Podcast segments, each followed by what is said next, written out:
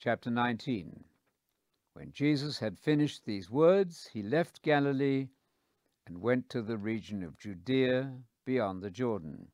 Large crowds followed him, and he healed them there.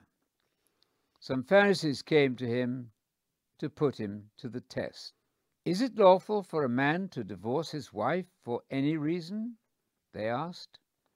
Jesus replied, Have you not read that he who created man at the beginning made them male and female? God said, This is the reason why a man will leave his father and mother and be joined to his wife, and the two become one flesh. So they are no longer two, but one flesh. What God has joined together, let no one separate.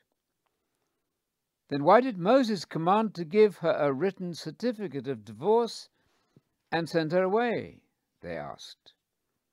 Because of your hard hearted attitude, Moses permitted you to divorce your wives, but it was not like that from the beginning. Jesus responded, I tell you, whoever divorces his wife, except for sexual immorality, and marries another, commits adultery. If that is the case in marital matters, it's better not to marry, his disciples said to him. Not everyone can accept this statement, only those it is given to. Jesus said to them, Some are born as eunuchs, some are made eunuchs by men, and some choose to be eunuchs for the sake of the kingdom of heaven. Whoever can accept this, let them accept it. Then people brought little children to him so that he could bless them and pray for them. But the disciples scolded the people. But Jesus said, Let the little children come to me. Do not stop them. The kingdom of heaven belongs to those like them. He placed his hands on them to bless them, and then he left. A man came to Jesus and asked him, Teacher, what good do I need to do to obtain the life of the age to come. Why do you ask me about what is good? Jesus replied. There's only one person who is good. But if you want to enter that life, then keep the commandments. Which ones? the man asked him. Do not murder, do not commit adultery, do not steal, do not lie, honor your father and mother, and love your neighbor as yourself. Jesus replied, I have kept all these commandments. What else do I need to do? The young man said.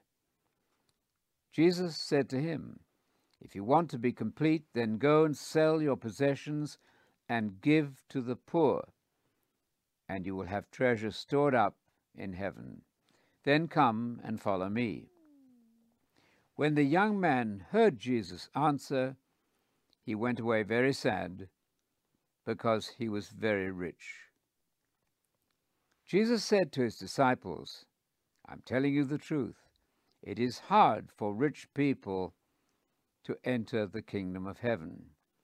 I also tell you this it is easier for a camel to pass through the eye of a needle than for a rich person to enter the kingdom of God. When the disciples heard this, they were shocked and said, Then who can be saved? Jesus looked at them and said, Humanly speaking, it's impossible, but all things are possible with God. Then Peter said to him, Look, we've left everything and followed you. What reward will we get? Jesus replied, I'm telling you the truth. You who have followed me, when the world is reborn and the Son of Man will sit on his throne of glory, you too will sit on twelve thrones governing the twelve tribes of Israel.